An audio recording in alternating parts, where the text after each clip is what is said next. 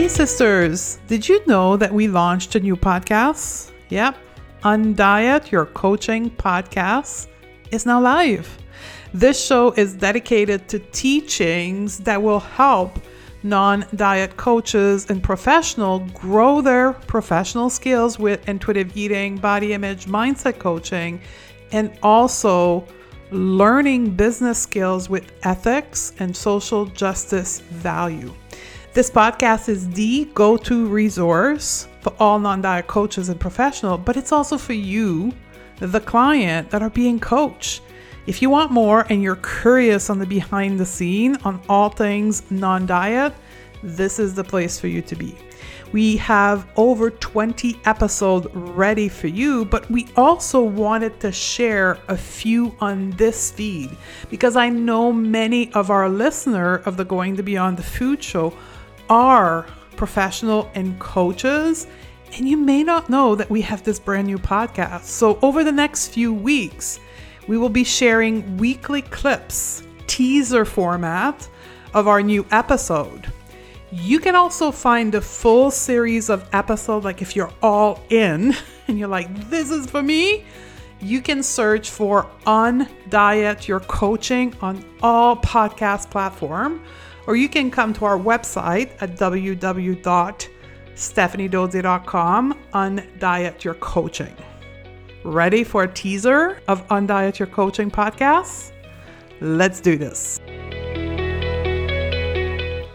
I learned so much from working with you. So Michelle was one of the consultant and the engineer behind my consumer business Undiet Your Life. And she'll refer to that throughout the podcast. But I've learned so much from working with you that I know you're not going to like, we only have 40 minutes, but you're mm-hmm. going to do your best to teach people. Yes.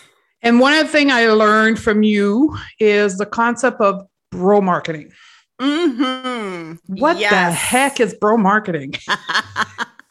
well, bro marketing is the predominant form of marketing that we see in online business or in the online space in general. And it's marketing that uses a variety of tactics like scarcity, authority, social proof, neurolinguistic programming. And if you don't know what that is, good. but you'd probably do not want to be using it in your marketing and sales. But the purpose of using this is basically to manipulate you into making a sale. So, what bro marketing does in the mind of the consumer, it shuts down critical thinking and eliminates our ability to consent to like be persuaded to think through things. So it really takes away our agency so that we make a decision not based on what's best for us what's best for our business but because of like the fear of missing out. Or like oh well this person says that this is the thing my business needs or my life needs so i better do it. And you just pull out your credit card and sometimes make really large purchases without thinking it through and using your critical thinking skills. I used to call it before I met you diet culture marketing. So mm-hmm. the listener will like understand diet culture versus the non-diet approach. Yeah. Diet culture marketing is bro marketing. Yes. 100%. And I've used, I, have used it. Like I have to say, because that was the only thing back eight years ago. That was the only thing out there. Well, and we weren't having this conversation at all about ethical marketing versus bro marketing or diet culture marketing. And it has been the thing that is taught in the online space. It is literally the air we breathe in, we breathe, the water we swim in. And so it's not surprising that you, who you're a very ethical person and want to have an above board yeah. business, like you were using these tactics because it's what was taught. And even when I came in, like I have a PhD, I used to teach persuasion. I could see what these marketers were teaching. And I thought, well, I guess that's just the way it's done in business because I didn't really know. I knew it wasn't great. It didn't feel aligned, but I kind of fell for it too. Well, I can tell you, it felt yucky. Mm-hmm. For years, I sat in those health mastermind practitioner, and I felt yucky, but I'm like, okay, well, that's the thing I have to do. So let's do it. Right. Yeah. Even though it didn't feel good. I know. And the thing is, it works. It really does yeah. work. It shortcuts your thinking. It you know, it increases your bottom line. But at the same time, there's some consequences to that where if you're using these tactics, then you're getting people who aren't right for your product, your service, and they can feel resentful. So while it might be great for a fast cash grab, like if you want actual like loyalty and people to refer you, then you really shouldn't be using these kinds of tactics. And really giving people their agency to make a decision about whether or not this program is right. So if we don't partake into bro marketing, so for many, many people listening, they're like, this is the first introduction to bro marketing. Yeah. They're probably like, so then what else? So the mm-hmm. opposite to bro marketing is ethical marketing. Yeah. So it is ethical marketing where at the end of the day, you give people agency the agency to make a decision, yes or no, without you being attached to it, the agency to enter into your sales process, your marketing funnel, because at the end of the day, you want them to make the best decision for themselves.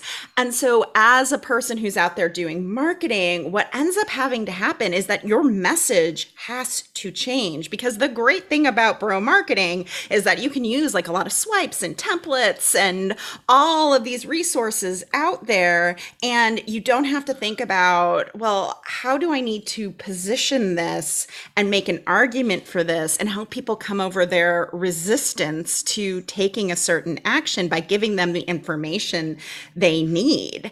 And so being an ethical marketer means you really have to know what your values are first off and how to apply those and use those as a filter in what marketing tactics you are using. Because i, I mean you and i have talked about about this before that it's not necessarily that scarcity is bad. No. Like scarcity is actually a neutral thing and it, it exists naturally because if you have a course that starts on a certain date, you got to tell people that. If you have capacity for 10 people, you can tell people that. Like that's okay. But if you're just like, I don't know, trumping up some scarcity like a disappearing bonus or something during a launch, and the purpose of that is to juice your sales numbers, then mm, that's kind of an ethical quagmire you're getting yourself into. Yeah. Or literally fabricating scarcity that is not present. Like I was yes. taught that years ago, like just pretend that it's closing and then plan already to reopen it. Like that's not ethical. Only oh doing gosh. that to sell. Yeah, I've seen that so many times where people are like, the card is closing, the card is closing. And then, like, oh, we had some technical difficulty. So we're going to leave it open for two more days. And I'm like, did you really have some technical difficulty? Or are the numbers not what you want them to be? So, bro marketing is when we generally coerce mm-hmm. people into buying. Yes. And ethical marketing is when we build an argument to demonstrate the value of our offer. Is that correct? Yeah, yeah. And when we do that, we're helping people make an active decision to say yes or to say no. But your job as a business person is just to give people the information they need to make a decision because I don't want people languishing in indecision. That sucks. So, how can I help you decide like this is for you or this isn't for you? And we do that through our message and building that argument on our sales pages or through our marketing materials.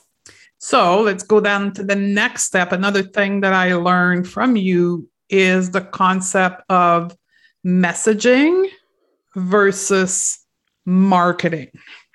Yes. So, and I think people get this confused a whole lot, along with copywriting, because they'll also mm-hmm. think that the copy that goes on your website, that's messaging, but it's not. So, messaging is the shortcut to think about it is what you're going to say. So, it's an overarching strategy that feeds into your marketing, your PR, your copy, but it's the overarching like, this is what I'm going to say.